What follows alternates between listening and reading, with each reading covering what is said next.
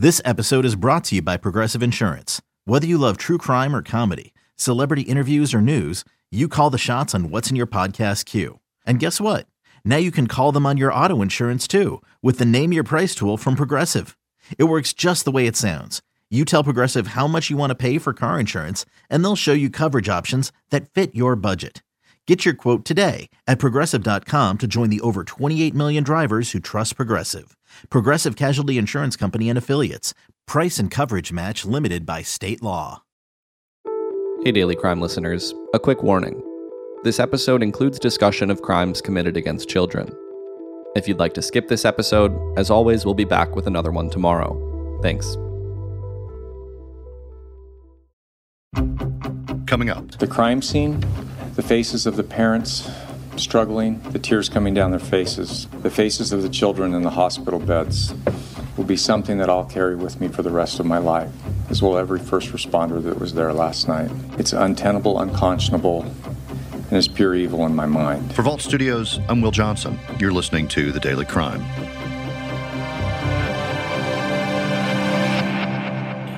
advise medics that there's some child victims that on Wiley Lane south of the intersection with State Street.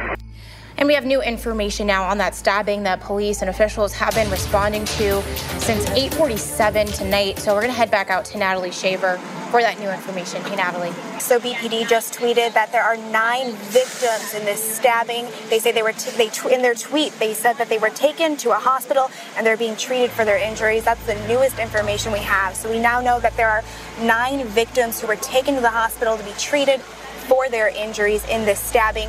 That was the news back in June of 2018 in Boise, Idaho, a horrific day. And just recently, there's been a final chapter in the story.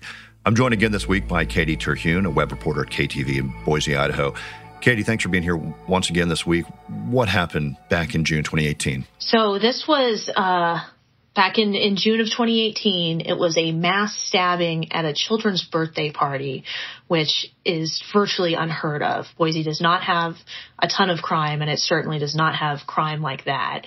Uh, this was a, a group of people who had gathered together for a three-year-old girl's birthday party.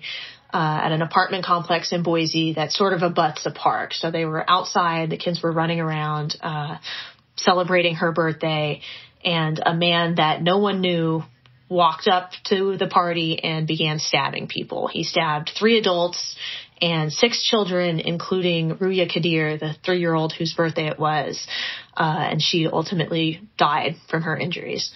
It's just so awful to utter those words, a stabbing at a children's birthday party, and to think of something like that happening. Well, that that day was a complete horror show. I mean, no one knew what was happening. Every cop car, every ambulance in town showed up at this apartment complex. And uh, another thing that was going on is um, the families that were involved were all refugees from a couple of different countries Syria, Iraq, and Ethiopia mostly. Boise is a big refugee resettlement area, so we get a lot of new Americans, a lot of refugees who come into town and are resettled here from their original countries. And uh, of course, that's the first thing in everyone's mind. There was a lot of anti refugee, anti immigrant rhetoric going on around the country at the time. And uh, certainly that was my first thought of, oh my God, did this happen because they're refugees? Did this happen because someone is targeting this group in in particular? And it it turned out later that no, that was not the case at all. This was as random of a crime as you get. Uh, Timmy Kinner, the the man who stabbed everyone, uh, didn't live in that complex. He didn't know Ruya. He didn't know her family. He didn't know any of the people involved. He had had um, a, a previous issue, I guess, with a woman he had met who lived at that apartment complex and he got a knife and he came back to her apartment, but she wasn't home. So we just sat around outside and uh, he happened upon this party and, and these children playing outside. 12 year old Isram Habate and 11 year old Fatih Muhammad were playing outside Saturday night when the mass stabbing began. Saw, we saw him saying like bad words and and killing our Yeah. and stabbing our and friends. stabbing a kid, uh, And then- grown up, and really hard and a lot of times. The children were scared, but Isram knew they needed to get to safety. Run. Uh, we saw a killer and we didn't want to get stabbed. I brought him, my, my two sisters, and one more kid in the closet. Locking the door behind them. We, we were on the phone with the police. He was crying. We were on the phone with the police, and they they told we were waiting until they they told us they caught they caught him, and then we went outside. The stabbing sent nine people to the hospital. Six of the victims are children. The unsettling attack leaving people in shock. Dozens and dozens of people stopped by the scene, some hoping to reunite with people they know, like Lila Cabrera. She's a teacher who works with adult refugees. Many of her students live at the apartment complex. A little better. I don't feel good, but I feel a little better that I know um, that people are okay. And this is the thing these guys are survivors. That's why I teach them. That's why they give me the energy that I have when I teach them and why, why I'm here. Let Tend Dental make your dream smile a reality. We offer a variety of top rated treatments, including Invisalign aligners. And for a limited time, Tend is offering $750 off orthodontic treatments. Offer valid through January 31st, so don't wait. Visit hellotend.com slash sale. That's hello, T-E-N-D dot com slash sale. And book your free consult today. All right, so Katie, what happened next? How did they catch up with the suspect? He was caught that same night. He was caught very quickly. Uh, he was still in the area. He had taken the, the knife used in the stabbing and thrown it into a little canal that runs through the area, just like sort of a, a trail of running water. Um, but they found him. Uh, everyone at the scene was able to say that's him. That's the that's the man who was attacking us, and he was taken into custody very very quickly. Uh, they were able to recover the knife out of the water eventually as well, but uh, that scene was absolute chaos because there were, uh, in addition to Ruya, who was had been stabbed in the heart, ended up being airlifted to another hospital out of our area, uh, and ultimately couldn't be saved. Um, the injuries that kids and adults suffered in this were horrific. I mean, this was not a, a, cut on somebody's hand. There was a woman was stabbed in the neck uh, with such violence that she's partially paralyzed. She can't really use her her leg and her arm on that side. Um, he slashed a seven year old boy across the face, just like completely laid him open so much that it like cut some of his teeth out. His teeth were falling out of his mouth. He stabbed a two year old who was being carried in her in her mother's arms and then stabbed that woman, the mother, a dozen times or more. I mean, these were really, really severe injuries and the type of injuries that you don't see happening to children almost ever. I mean, that's, that is not the sort of injuries that children come into the hospital with.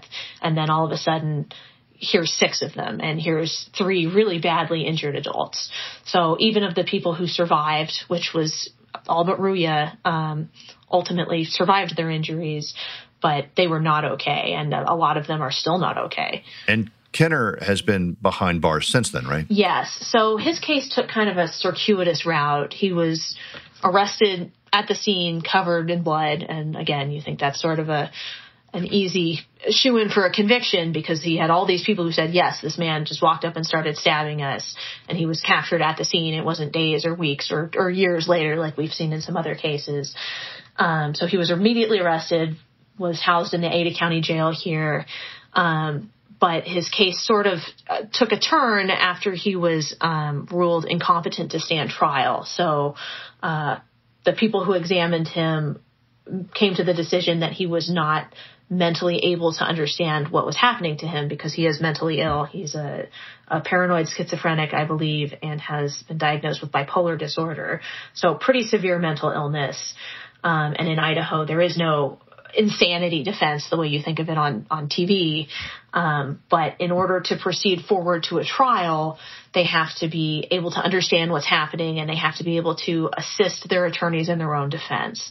And they came to the conclusion that he was not uh, lucid enough to do that. So he sort of entered this legal limbo where he wasn't getting out of jail. They can't just release him out into the street. Uh, but the case couldn't move forward to trial. So he was held in custody and underwent a lot of mental health treatment and you know, was given a lot of medication.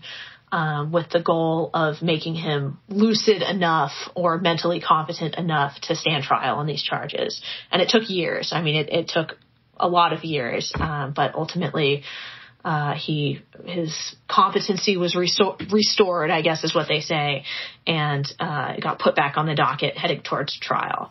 So this never went to trial, correct? He actually pleaded guilty. So this was another one that it was it was set for trial, and um, they were going to pursue the death penalty for him in this case. And he ultimately was able to hammer out a plea deal between the defense and prosecutors, uh, which essentially is called for fixed life in prison. So prison with no hope of parole ever for as long as he lives. Um, but he wouldn't be executed. So that's kind of the trade off. Katie, I know you were there. This was a very emotional sentencing hearing, correct? Yes. So he took that plea deal in March. He was sentenced earlier earlier in June. For a lot of the families, uh, you kind of have to understand uh, it's hard to understand what's happening in court when it goes into this sort of morass of of competency. Um, they knew that they'd been wronged. This mother knew that her child was dead, but nothing was happening, and they weren't seeing this guy, and they weren't hearing from him in court. They weren't hearing from the lawyers um, necessarily about what was going on in the case. Uh, so for a lot of them, it seemed like this was kind of the, their first opportunity to look at him and confront him um, in their victim impact statements, or even just look across the courtroom and there he is, because he caused a lot of damage to a lot of people's lives, and then sort of vanished into jail, and they didn't hear anything more about it. So tensions were definitely running high, which is understandable. Um, the mother of Ruya Kadir uh, gave this emotional statement through a translator. She doesn't speak English, so she would speak, and then the translator would speak it out loud in English so Kinner and the other people in the room could understand what she was saying. And um, I mean, pretty fiery stuff. I mean, she asked why he would kill her child, why he'd target a three-year-old. Uh, she told him that she was going to make sure that she outlives him and then find out where he was buried and go spit on his grave, which is not something I have heard in court before. Um, but ultimately, there was a moment after after the victim impact statements, after she had spoken out loud, talked to, given her impact statement to Kinner, uh, where the prosecutor on the case was reading through kind of a timeline of what happened when, who was stabbed in what order, and sort of the severity of their injuries. And he had gone through this fairly grisly scene of children being stabbed, Kinner pursuing women as they ran away, hiding and then jumping out and stabbing someone. Um, a lot of pretty scary stuff. And he got to the point where he was talking about Ruya, and uh, the prosecutor said that he he gathered up Ruya in his arms. Kinner did, stabbed her in the heart, and then threw her on the ground. And at that point, Ruya's mother sort of lost it in the courtroom and she picked up this big metal water bottle, kind of like a hydro flask, and she threw it really hard across the room towards him, trying to hit him. And she just started screaming. She was screaming at him. She leapt up off the bench, uh, the pews in the courtroom and rushed towards him, trying to get him. Uh, and at that point, I mean, there's a lot of security in courtrooms. There were bailiffs, there were U.S. marshals. So they sort of spirit Kinner away and out, out a side door. And all these marshals were on her trying to stop her and, and kind of get her into, not into custody, but trying to control her. And she was still able, she got like a tissue box and threw it at him as, as he was being hustled out of there. Uh, and it took, I mean, five or six of them. I mean, they, she was, I, I have this vision of her standing in the middle of the courtroom, you know, with all these people on her trying to like pull her to the ground, pull her out of the room and her just not going. And she was, screaming her daughter's name. She was just screaming. And ultimately they were able to, to pull her out of the room, um, and, and calm her down. And uh, after that, her and her husband, Ruya's father, uh, they had them stay out of the courtroom and watch like a live stream of the proceedings, so there wouldn't be more disruption, or so she wouldn't, uh, you know, try to hit him with anything again. Well, we understand that there's continued healing to be done, and we know that today was a very difficult day. We know that their loss is not gone. That feeling of care has not gone away, and we will continue to be there and stand in solidarity with them. This is still a caring and welcoming community and a safe place to be. And again, you were there to cover the hearing. It must have been uh, a really powerful experience to witness all of what happened. Yeah, definitely. I mean, it's uh, you know, you talk about closure. I don't, I don't know if there's going to be any for that family. Her grief in the courtroom that day seemed as strong as it must have been the day her daughter died. So I don't think time has lessened anything for her. And, you know, it's something to be said that they won't have to think about him again. He got, he ended up sentenced to two fixed life sentences plus an additional 120 years. So that's if he was able to get out on one of the if one of the life sentences was overturned well you know there's another one waiting in the wings. So this is all but guaranteed he's going to die in prison.